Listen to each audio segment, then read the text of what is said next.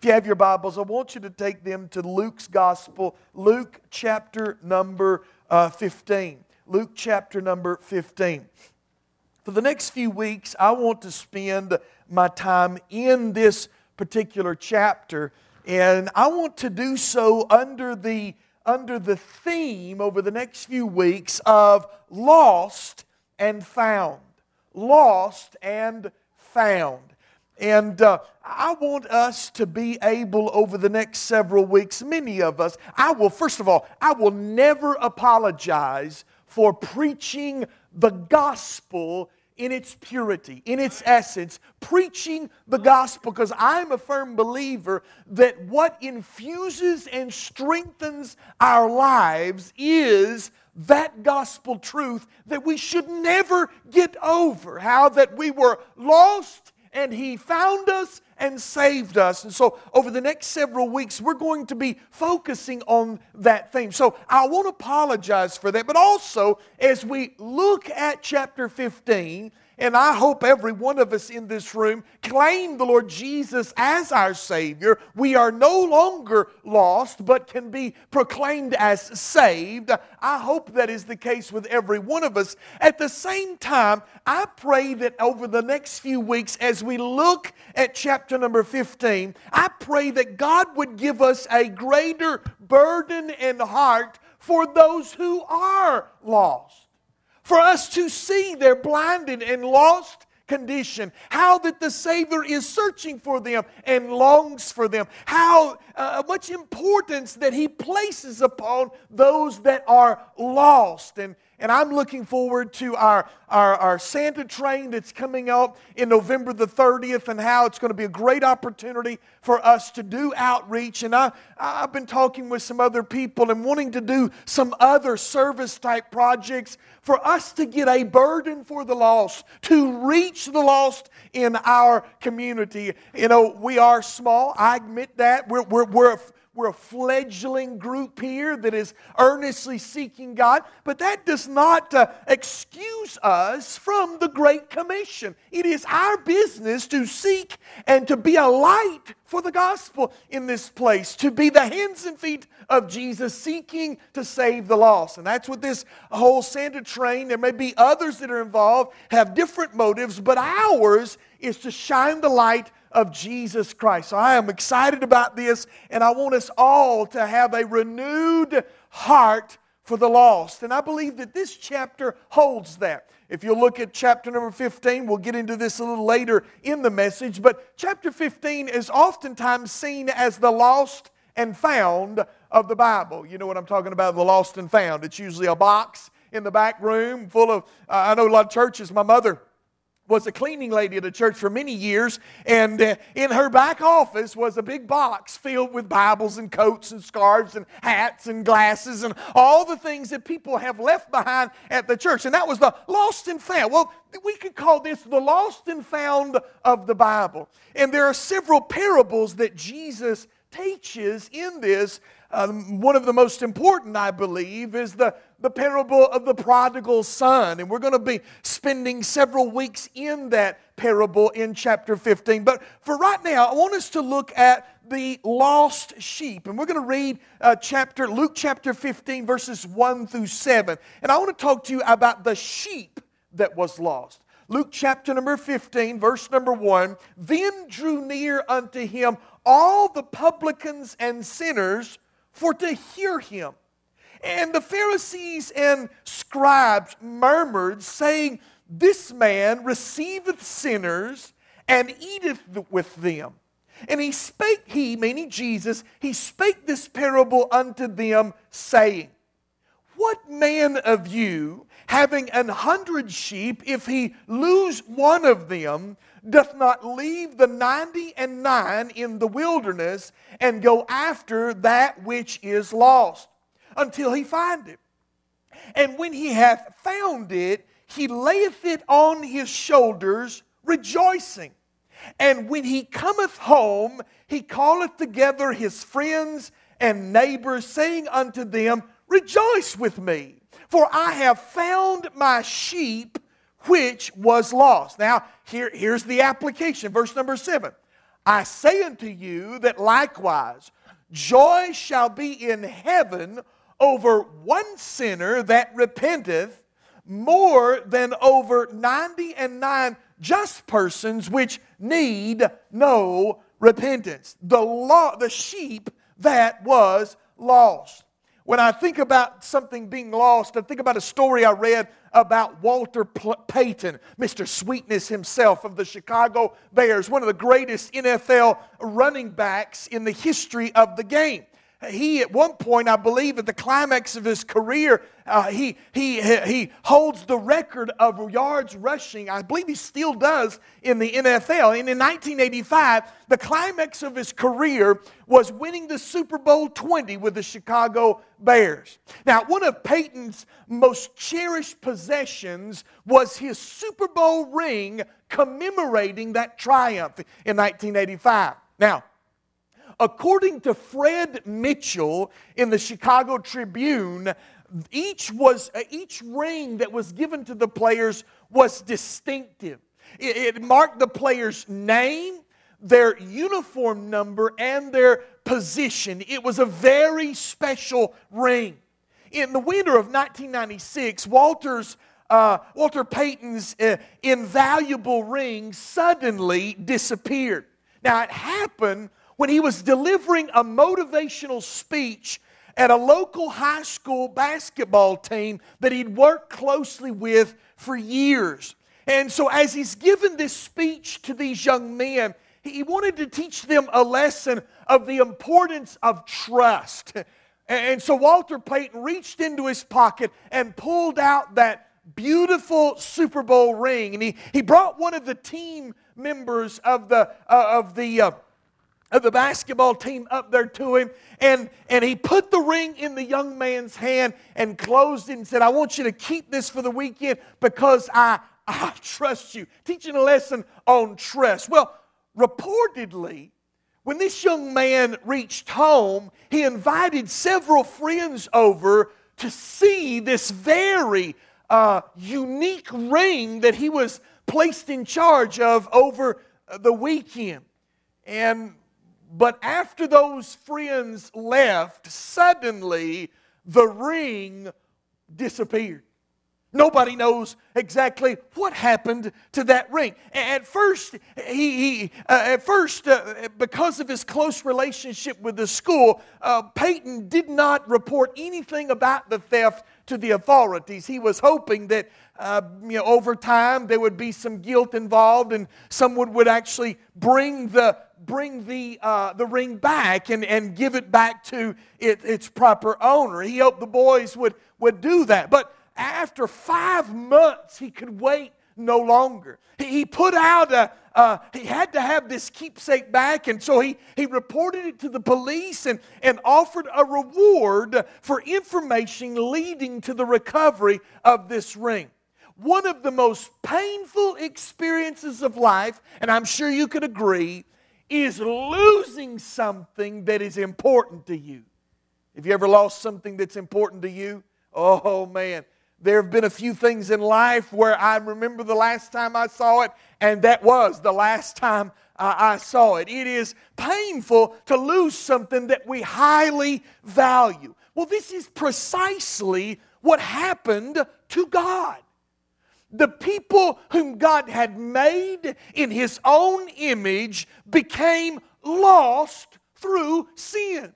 All the way back in the Garden of Eden is when this loss took place. When Eve ate upon that fruit and gave it to her husband Adam, plunging the world into sin. In that point, God's relationship with man had been severed. Lost and, and so, from that, from the very onset of the Word of God, and I believe before the foundation of the world, we're taught in Scripture that God's heart is to be reunited with lost people. Lost people matter to God. And that's why this beloved entire chapter in this in, in Luke 15 is devoted to illustrate God's love for lost people. Now, the most important thing I want us to draw out for this is that we too, like our Heavenly Father, like the Lord Jesus, should have a longing and a love for lost people. Luke chapter 15 has become known as, like I said earlier, the lost and found department because God loves lost people.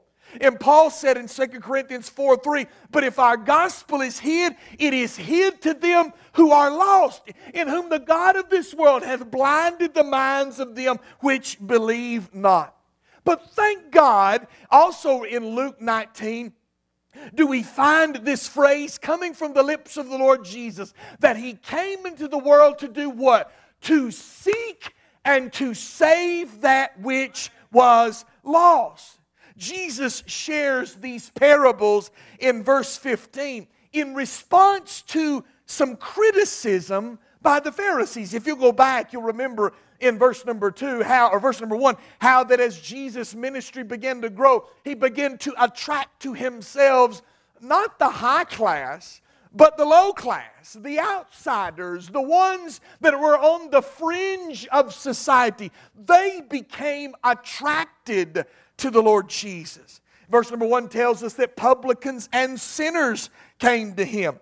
Uh, when he talks about these, these are the outcasts. These are on the outside of society. And but seeing this, the Pharisees and the scribes, these are both liberal and conservative religious of that day. It's the full spectrum of religious current leadership in that day. They all turned a critical eye toward the Lord Jesus and they begin to tisk tisk or, or to slander and murmur against the Lord Jesus, saying that this man receiveth sinners.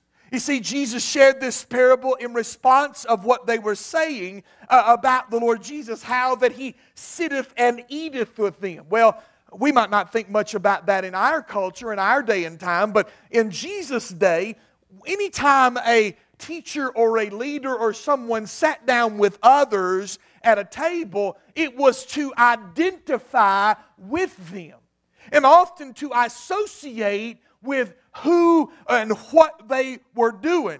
And see, Jesus, when he sat down with these sinners, he instantly were, were became, became stained with their reputation. They saw him as engaging in the same as those in which he sat at the table with. Jesus, and, and, and, that is exactly what Jesus was doing. No, he wasn't engaging in their sin, but he was drawing them unto himself. Why? Because Jesus loves and did receive, receive sinners. Jesus does invite those that are lost to come to him. As a, as, as a matter of fact, the Bible makes it plain that Jesus is a friend of publicans and sinners. Now, you may say, well, Brother Ronnie, why is that so important for me today? Well, the reality is, if Jesus wasn't a friend of publicans and sinners, then he wouldn't be a friend of fornicators, drunkards, uh, alcoholics, uh, drug addicted, uh, uh, uh, adulterers. Matter of fact, liars, cheats, uh, thieves. Why? He wouldn't be a friend to any of us in this room. Jesus is a friend of sinners. He receives sinners. These scribes and Pharisees, they thought they had a place at the table.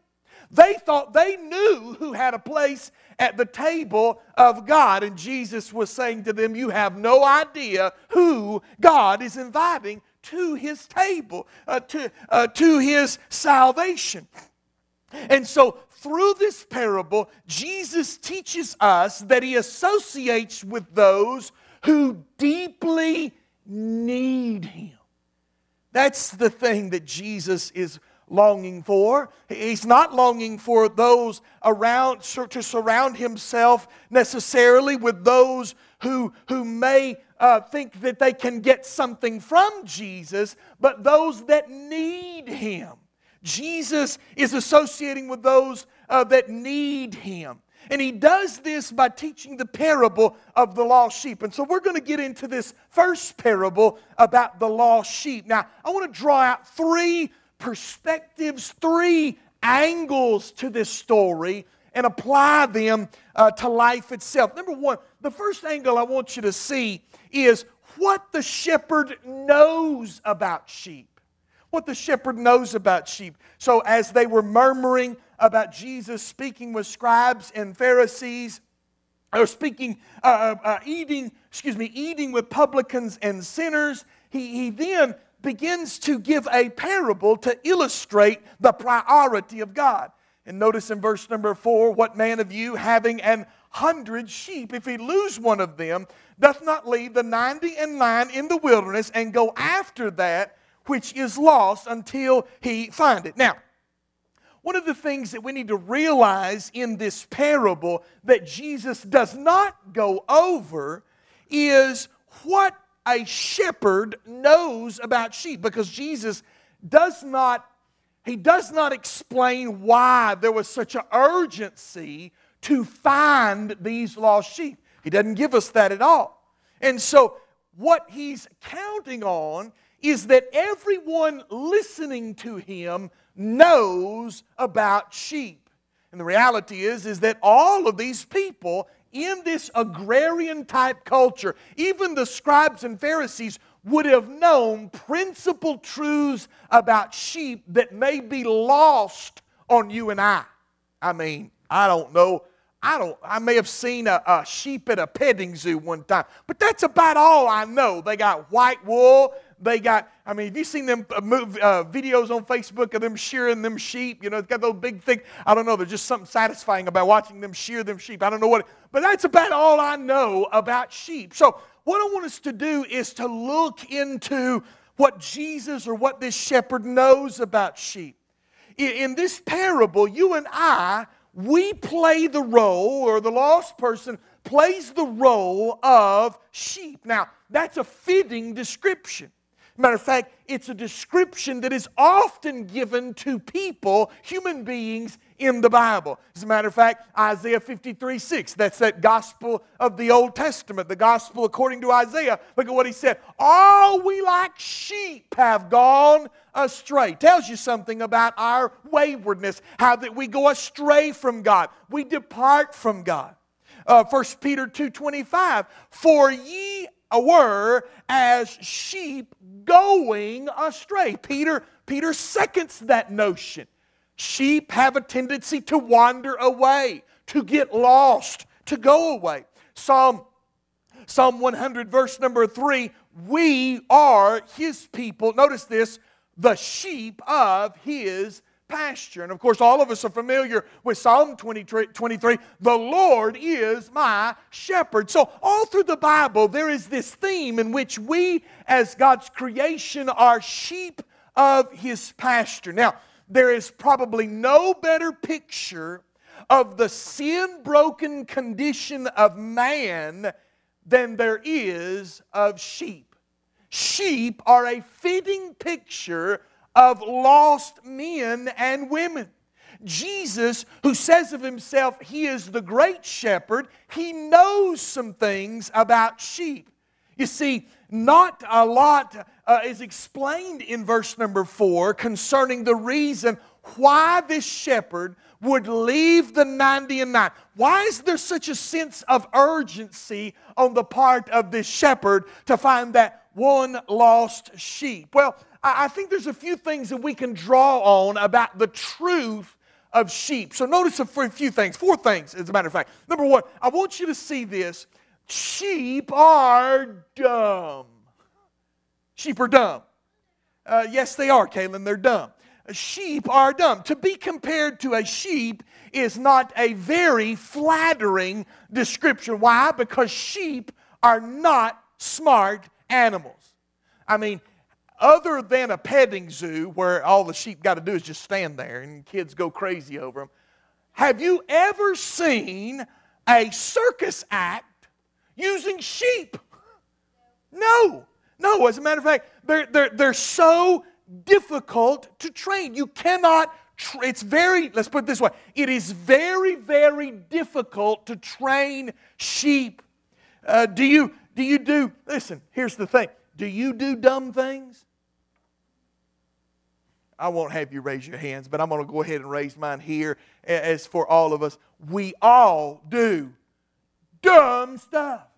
There are things in which we know we should not do, and yet we do it over and over and over, despite the avalanche of consequences that come to us because of our idiocy, of our stupidity. Uh, you, uh, and uh, these, these animals, sheep, are dumb.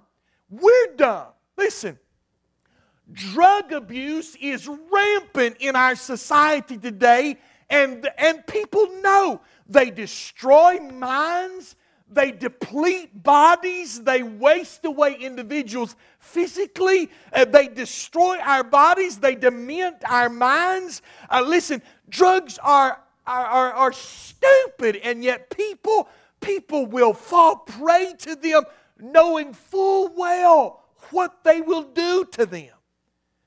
Also, relationships. We have relationships that obliterate our marriages and our homes. Uh, some floozy down at the office, some, some person down at the, uh, down at the, the location where you haunt uh, uh, begins to cast a twinkling eye at you, and you know this is trouble. And yet, so many will fall prey to those uh, to those advances of others, knowing that it will destroy their marriages. I've seen people who could wallpaper their bathroom with educational degrees make some of the dumbest moral choices in life. Listen, we are, it is an apt description because we are dumb, foolish people. Notice, second of all, sheep are not only dumb, but they're dirty one of the most redeeming qualities of a cat. Now, right now, I want to make it clear. I have a deep seated opinion about cats. I think, I, I, I think they're, they, they're always eyeballing you, they're always looking for a way to kill you with a knife in the night. I think cats do that. They, they don't like people, they put up with us. You ever, you ever realize how that people are more servants to cats uh, than cats are pets to, to human beings? I'm telling you, uh, they're awful creatures, terrible. But one thing is, the only redeeming quality about a cat is it is a clean animal. It will sit there and clean itself. It is, it realizes its own filth. Also, a dog. I mean, even a dog will find a creek every now and then when it's muddy and waddle around in a, a bird itself. A bird will come down in a mud puddle and take a bath, but sheep have no concept of being clean. Sheep have to be washed by someone else. In Second Corinthians, Paul talked about how that the lost are blinded by the God of this world. Men, men think that morality can make them clean before God, but the Bible tells us clearly that all of our righteousness is as filthy rags. We have no concept outside the illumination of the Holy Spirit of God. We have no concept of the righteousness of God and the deplorable nature and filth of our innate condition. They don't know that they're filthy, and, and, that's what that's why we so identify. Lost sinners identify with sheep so well. Sheep are dumb, sheep are dirty, sheep are defenseless. Defenseless. When being attacked by an animal, a sheep is nigh unto too dumb to even run away. And if it did, sheep aren't all that fast. They're, they're rather easy to catch. They have no fangs. When you open the mouth of a, of a sheep, you'll find grinders that basically grind grass. They, they have no fangs. They have nothing that can tear flesh. They have no claws. They got that rounded hoof. That's about it. They have no way of fighting back. They're absolutely defenseless. You never see sheep as a mascot. Have you ever noticed that? I mean, you'll look at the Philadelphia Eagles. Ah! and they got those claws out. You'll, you'll look at the Chicago Bulls and they, they're, they're vicious animals that can gore you to death. You'll see, even see the St. Louis Rams with their, their rams and they, they but you never see the New England ewes or the New York lambs or the Seattle sheep. Why? Because they're such a defenseless animal. You know, we the, the lost sinner is the same way. Sin takes sinners further than they want to go. Sin drags us away uh, drag sin has a way of dragging us down to where we get in over our heads before we ever even know it. We know we've been taken too far when the phone call comes from the doctor telling us that we have an incurable sexually transmitted disease the papers from the divorce suddenly show up in our mailbox. The DUI causes us to lose our job. We are so quickly in over our head, and yet we have a, such a tendency to, just to follow wherever sin leads the sinner. Sinner, sheep are dumb, sheep are dirty, sheep are defenseless, sheep are directionless. Sheep are directionless. They have no sense of direction. We, we had this dog years ago, had this dog named Goldie. It was, one, it was a, a dog that my, my oldest son Evan prayed in. You, you, it's a long story, I have to tell you sometime. But, but Goldie was a golden, what not a retriever, but like a gold, a blonde lab. Beautiful dog, beautiful dog. Had him for several years and uh, had him before, went to pastor, my previous pastor, and went there. Had him for a few years there, and then all of a sudden, Goldie got away and uh, was gone for the longest. Couldn't find him, hollered for him, looked all over the neighborhood. Evan was distraught, but we could not find Goldie anywhere. And then two years later, two years later, Carrie's walking by the front door and she looks out the glass door and she sees Goldie just walking down the street right there in front of the house. Two years later. Long story, but evidently somebody found him, put him in the Humane Society, and uh, uh, two girls one summer brought her, uh, took, took the dog Goldie and was doing some community service at an old folks home and was taking Goldie around, letting people pet him. And then when the summer was over, they took the dog back to the ken, uh, back to the uh, the Humane Society. The dog Goldie was set to be uh, euthanized when somebody from the uh, from the old folks' home wanted the dog. They came and got the dog. They brought it to their house, and lo and behold, their house wasn't about two miles down the road. And two years later, that dog got away and came right back home. dog, listen, dogs can find their way around, but sheep can't find their way back. You know, sheep are wanderers, they wander.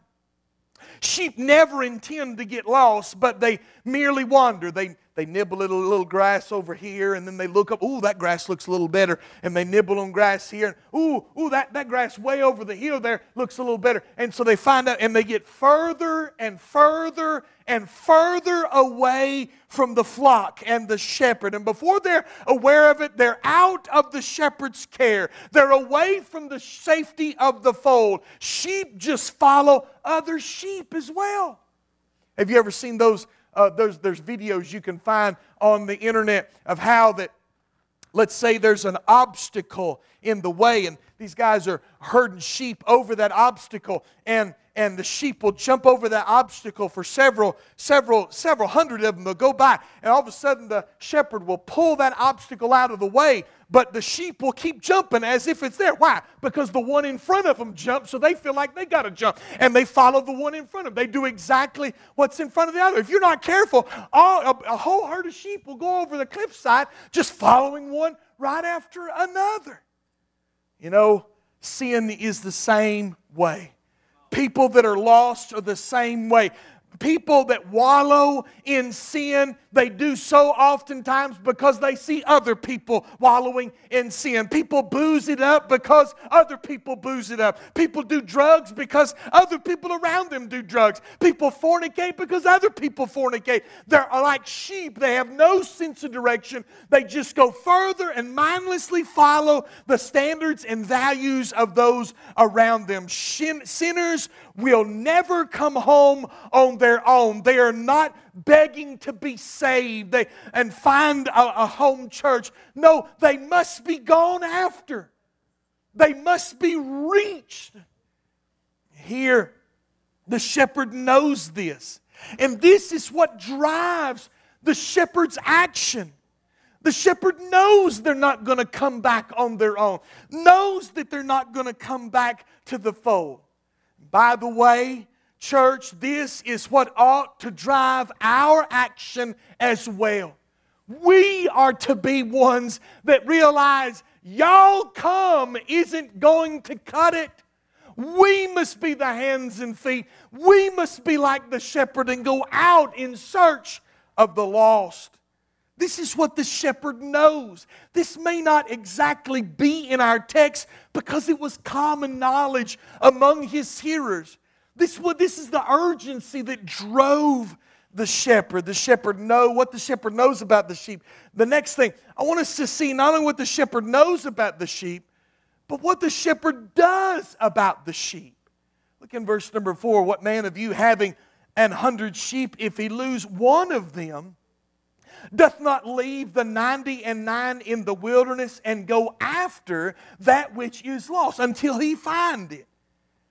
What the shepherd does about the condition of the sheep is our next insight into what Christ does for the lost sinner. John 10, verse number 11, Jesus said, I am the good shepherd. The good shepherd giveth his life for the sheep.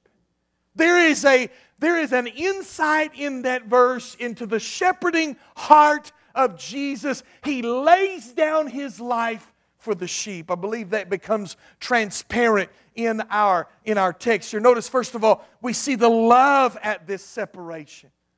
The love at this separation. Now, can you see this shepherd in the evening? He's, he's there, he's, he's brought the sheep. They've been, they've been out in the fields uh, feeding all day long, and the shepherd maybe brings them into a rock fold, a formation in which he can, a uh, boundary in which he can protect those sheep through the night and all of the evils of the night. And so the shepherd will maybe have a, a, a staff and a rod, and, and as they come through, he counts 99 or 97, 98, 99. He's supposed to have 100.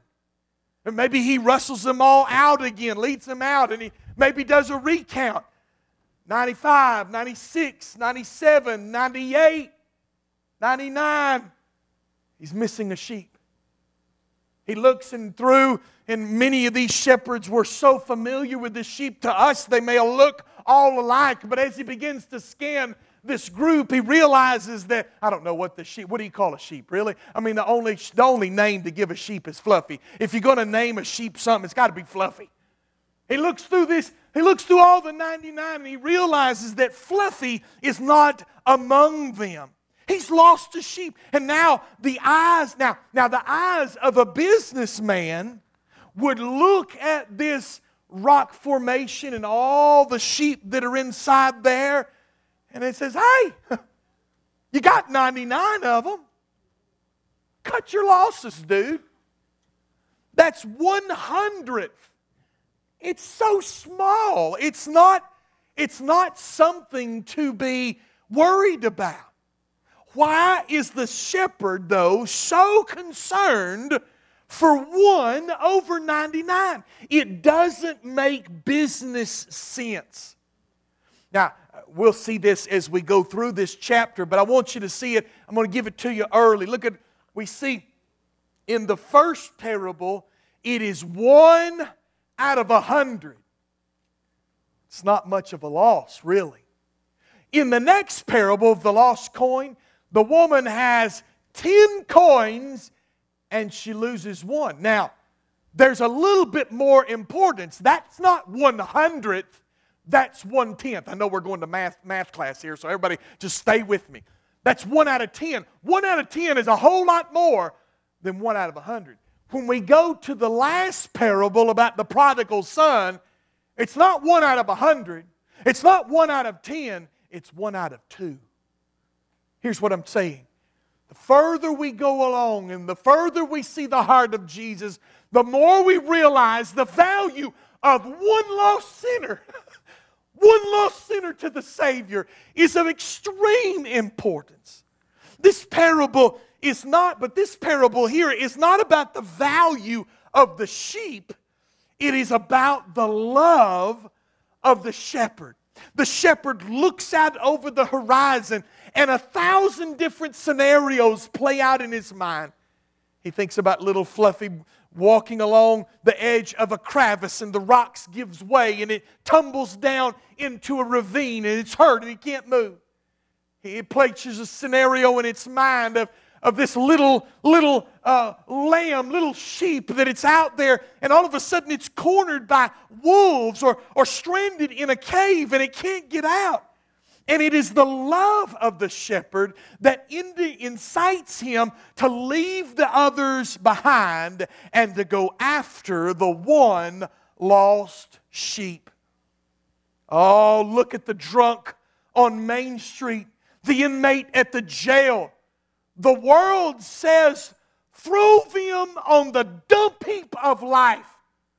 Don't you want your church filled with the more fit of society, those that are a little bit monetarily better, and those that, uh, that have a lot of their, uh, a lot of, let's, let's put it this way, a lot of their depravity is well hidden, you know. It's not that outward stuff of failure that you see constantly bailing people out and, and falling into addictions. No, no, you want your, you want your church filled with more of a re- reputable type, uh, the, re- the world may say, man, you need to throw away all of those small percentage, that fringe of society, those ones on the outskirts of, of, of, of acceptable uh, society. You just, you just need to let them go. They're worthless. Oh, but some 2,000 years ago, the love of God for sinners and sin sick humanity caused the Lord Jesus to leave the, the pearly gates of heaven, the golden streets of heaven, to come down to this earth and to yield his life for lost sinners for sinners like you and like me, for the depraved of society.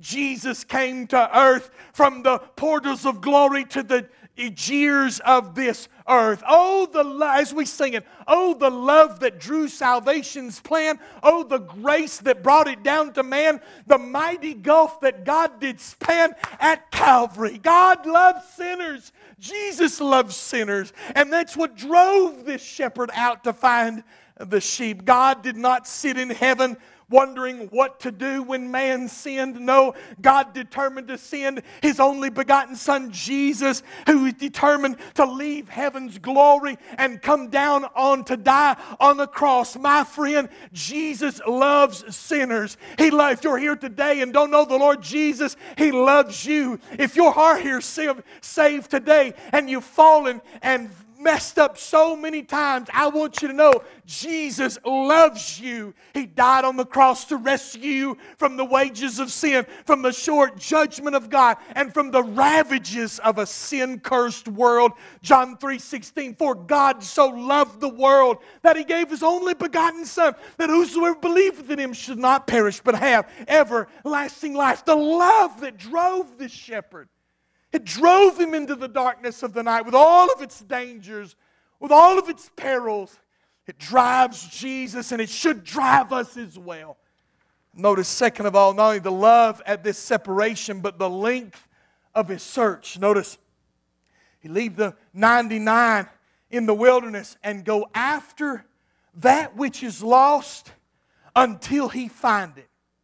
You know, earlier in the message, I quoted John 19 10 for the Son of Man has come to seek and to save that which is lost. These words come after an encounter with G, uh, uh, of Jesus with the publican Zacchaeus. Do you remember the publican Zacchaeus? Publican doesn't mean Republican or Democrat, it's not a political thing. Publican means that he was a tax collector, that he was one uh, that was a turncoat against his own people, hired uh, Uh, by the Romans, many of the publicans were seen as underhanded and devilish or, or dishonest in their dealings with people.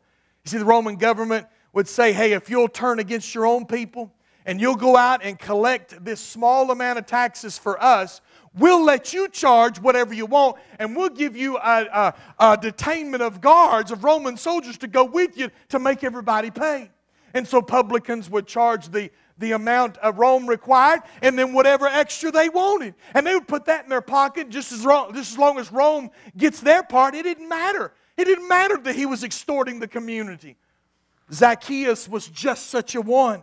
He was a thief, a traitor, a heartless man. And yet Jesus finds him. Remember the song? Remember the little song? Zacchaeus was a wee little man. A wee little man was he. He climbed up in a sycamore tree for the Lord he wanted to see. And the Lord came to him and said, Zacchaeus, uh, come down from there. I remember as a kid saying, Come down from there, from going to your house to stay. That's the story here. Remember, Jesus calls and he sees Zacchaeus in that tree. Come down, Zacchaeus, and I'll reside at your house today. And Zacchaeus' life and heart was transformed with that encounter with Jesus Christ. Why? Why was it transformed? Because Jesus is seeking lost sinners. He is looking for them in all places. Jesus sat at Jacob's well. Remember, remember in John chapter 4 where Jesus said, I must needs go through Samaria. Well, Jesus, you know that we don't go through Samaria. We take the long way around Samaria to avoid all the Samaritans, those Samaritan dogs. The prayer of the Pharisee was, I'm glad I'm not a woman and I'm glad I'm not a Samaritan. That was their prayer. That's they praised God for the fact that they weren't a Samaritan dog. But Jesus says, No, I've got to go to this one place. We must needs go through Samaria. You know the story, how in John 4 he's seated there in the hot part of the day, and a woman comes up and gives getting water and Jesus starts that conversation, you know what happens and, and how that he told he tells that woman everything she ever done, and she immediately begins to be the evangelistic source for the whole town. And she begins to tell everyone, look, come see a man that told me everything that I'd ever done. Oh, Jesus seeks after sinners. He seeks the known fornicator at Jacob's well. He seeks after lost sheep, the, she, the shepherd shepherd sought after the sheep until he found it.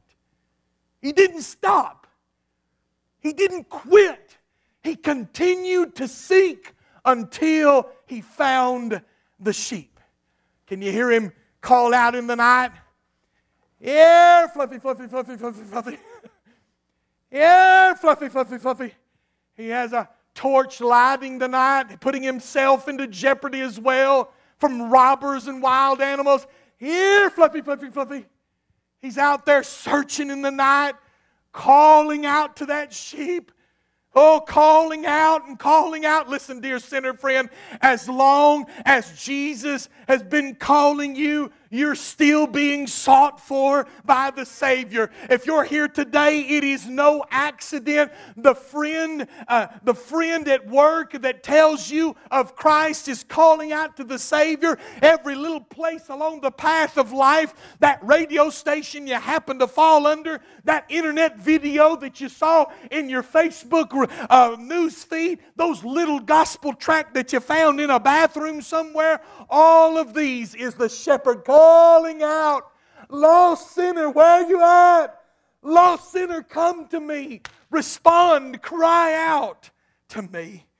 That gospel tract that you found at the gas station are all searches of the light of the shepherd of Jesus Christ. That's what it was in my life a testimony of a young lady that put her faith and trust in Jesus. It just so happens to be sitting here this morning when she put her faith and trust in Jesus. And I thought, well, only old people do that kind of stuff.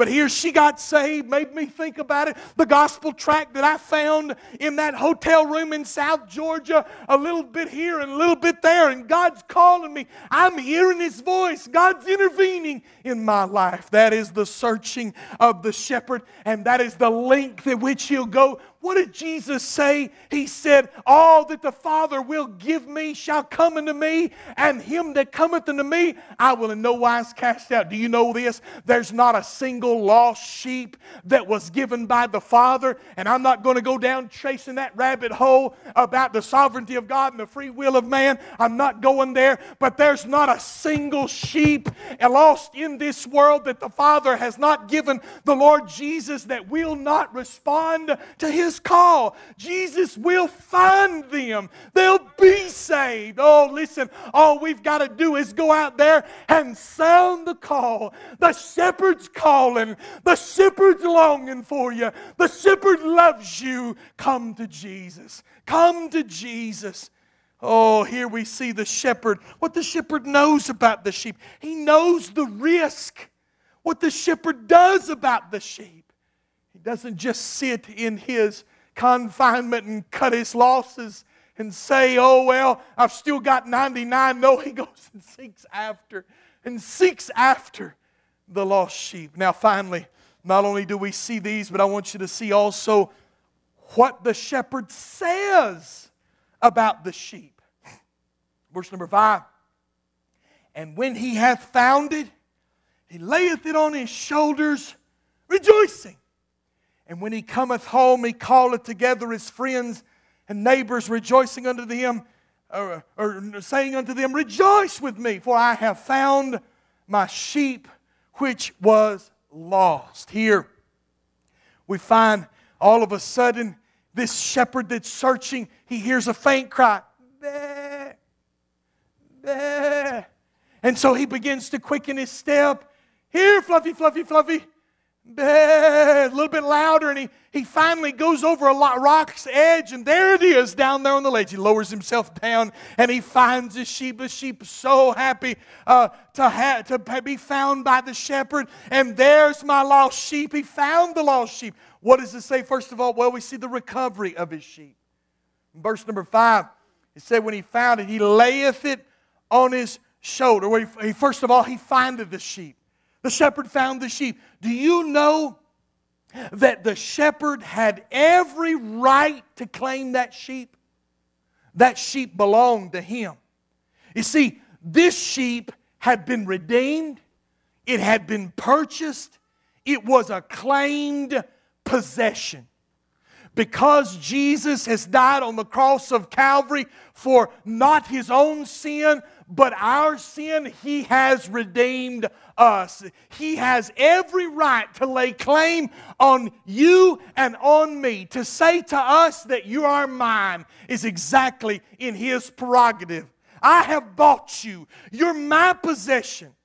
You know, it's a long way back to the fold, but Jesus is able to see us all the way back to the fold of glory. He's the great shepherd. He's the one that recovers, lays claim to us, and is able to hold us. Isn't it wonderful to be a, a lost sheep and to be found by the shepherd? Oh, as I looked at these passages this morning and was reading over them, began to relive those moments, and when, when Jesus found me, and heard my cry, and he, he wrapped his arms around me and he laid hold of me. I became his possession, I became his own. Maybe you should do the same thing. Think about those moments when Jesus laid claim to you. He put his, he put his hand upon you. He rescued you from your despair, rescued you from your danger. Aren't you glad Jesus found you out there in a waste pile of wilderness of, and the mountains of sin? Jesus found you. Notice not only the recovery of the sheep, but the refuge of his shoulders. It says that he, in verse 5, he findeth, he layeth it on his shoulders. What, what's he talking about here? Well, you know, the, the picture is this how that the shepherd, maybe the sheep was injured. We, we don't know for sure. Maybe it was just easier in the darkness of the night to carry this lost sheep. He, he grabs two feet up front and two feet up in the back and he puts it on his shoulders. You see, throws it over his neck and he carries it back to the fold. That's, that's what he does. He places it on his shoulders. You know, this is a place of security. The strong shoulders of Jesus can bear all of your problems, all of your baggage, and all your fears if you'll yield them to Him. He can carry you through life.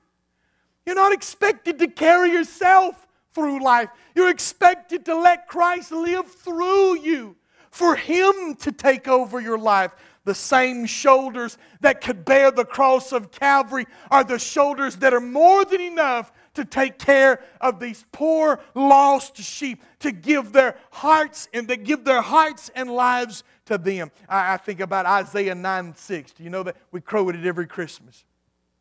We quote it every Christmas. Unto you a child is born, unto you a son is given, and the government shall be upon his what? Shoulder. Shoulder. In our text, it says in verse number five that he layeth the sheep on his shoulders, plural.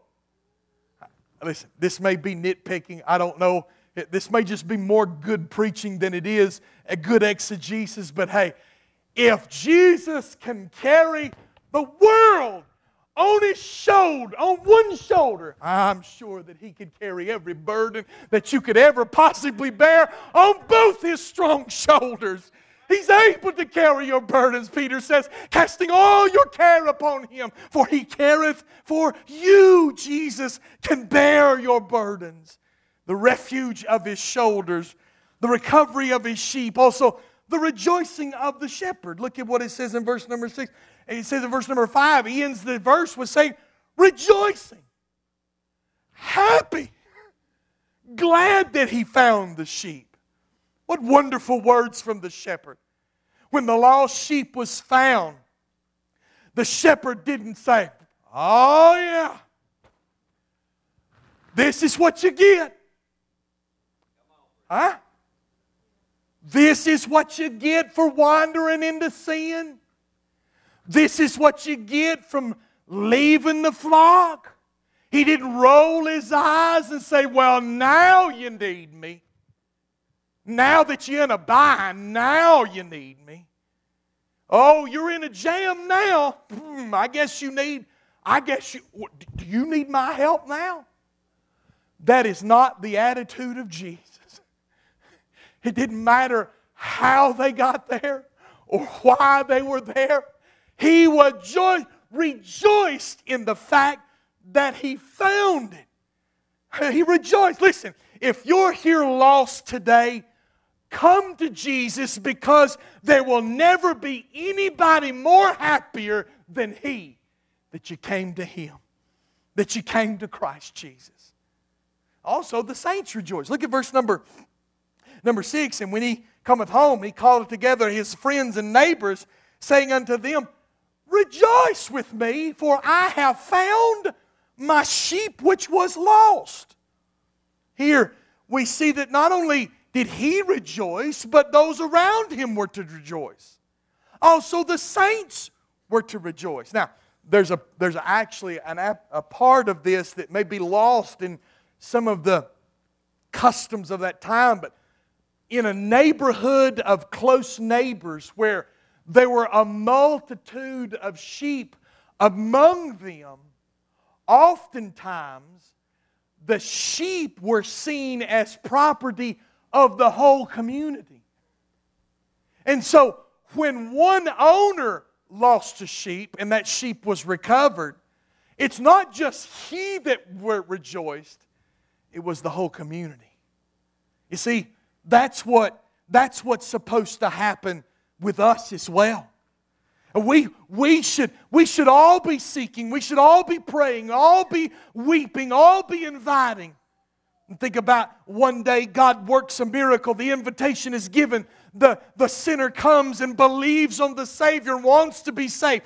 The same crowd that wept and prayed and shared the burden now rejoices.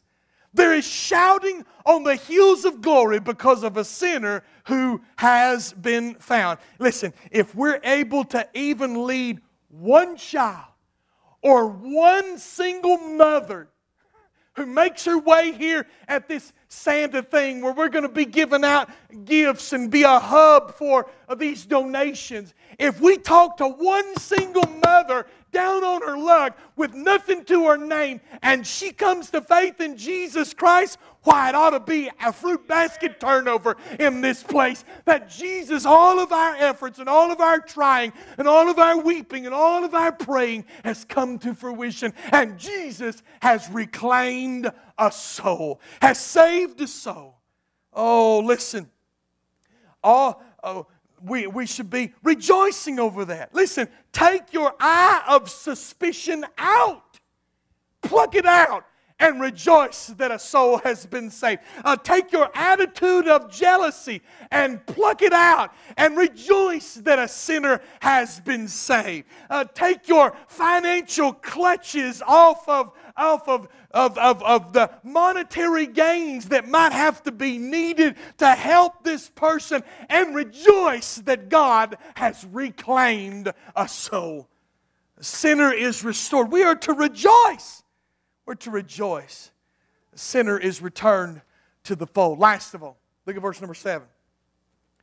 Jesus, when he goes from six to seven, he comes out of the parable. Notice what he says. I say unto you, likewise, I say unto you that likewise joy shall be in heaven over one sinner that repenteth more than over ninety and nine just persons which need no repentance. Listen, here's where the rubber meets the road. Here's where Jesus makes the application because, truth be known, you're not a sheep, are you? None of us are. I'm a person, I'm a human being with will and volition. I'm a, I'm a human being. Jesus is not an earthly shepherd. He's not one that comes down with a shepherd's crook and, and hooking sinners, hooking sinners by the neck and pulling them into church houses. No, no, that's not what Jesus does. No, no, no. What does he say? I say unto you that likewise joy shall be in heaven over one sinner that repenteth more than over 99 just persons which need no repentance. Now, that last phrase right there, you probably have different, different uh, uh, minds, and maybe you're kind of wondering what it means there. Listen, I believe that Jesus is identifying those that have righteousness within themselves. What is he contrasting here? He's contrasting the outskirts of humanity, the publicans and sinners who know they got problems. This community knows they got problems when they got drug addictions, when they got homosexuality, when they got all kinds of, of sexual fornication, everything going on. They know they got problems. Jesus saying it is, it is more joyous over one of those that comes to faith in Jesus Christ than 99 just persons who see themselves as not needing any kind of repentance. That's what he's talking about, just in themselves. Here, this is where the rubber meets the road. You're not a sheep, you're a sinner. And what you need to do, you're a sinner by nature, by birth, and by choice. You're a sinner against a holy God that one day will bring his justice down upon your head. And what you need to do is not bad. What you need to do is call out on the Lord Jesus. You need to repent. Verse number seven talks about repenting, changing your mind, about face, Listen, God's not going to reach down and pull you against your will, unlike our story with the sheep. You know, oftentimes sheep scared, afraid, and it might buck against the say uh, the, the shepherd and try to get away. Listen, that's where the end of the parable, the parable ends and the application begins. You're a human being that is lost, you're in need of a Savior, and you must repent. You must change your mind. Put your faith and trust in Jesus Christ. Come to Christ, call upon Him while He is near, and He will save you. Repent and believe the gospel. Change your mind, put your trust in Jesus. My question as we close are you lost? Are you stranded on an island of sin and shame, dreading the day of the coming judgment when you'll stand before the Lord and give account of your life of rebellion towards God? I tell you, the shepherd is drawing nigh. It is calling. He is calling your name. Come to him. Believe upon the death, burial, and resurrection of Jesus. Call upon him while he is near. Child of God, aren't you glad that Jesus came searching for you? Aren't you glad that he took his Holy Spirit and reached out and drew you unto himself? Oh, rejoice. Rejoice. May God make us, God, don't let us continue to be barren. Let us be fruitful. Let us see people saved as PC people come to know Lord Jesus. Let's go to the Lord in prayer. Let's all stand. Every head bowed and every eye closed. Dear Heavenly Father, Lord, we love you. Thank you for this parable and what it means to us, how it speaks to our hearts. Father, we pray that you would give us a heart for the lost, a heart like your heart, a heart that aches and longs for to see sinners come to you. God, I pray that we would be a people of rejoicing over one soul. God, give us one soul. God, let us see one come to faith in Jesus Christ. God, let us see one life transformed by your grace. God, I pray that you would give us fruit, give us sheep, give us those that would come to faith in Jesus Christ. God, give us a heart to reach out. Father, we pray for those that may be listening that don't know the Lord Jesus. God, we pray your Holy Spirit would come, would open their eyes to the need of a Savior. Father, we ask this in Jesus' precious name. Amen and amen. We'll sing one, maybe two verses of a hymn, I Surrender All, page number 354. If you're here today and you want to come to know the Savior, why don't you make your way down? I'll take the Bible, show you what I can from the Bible, how you can be saved. 354.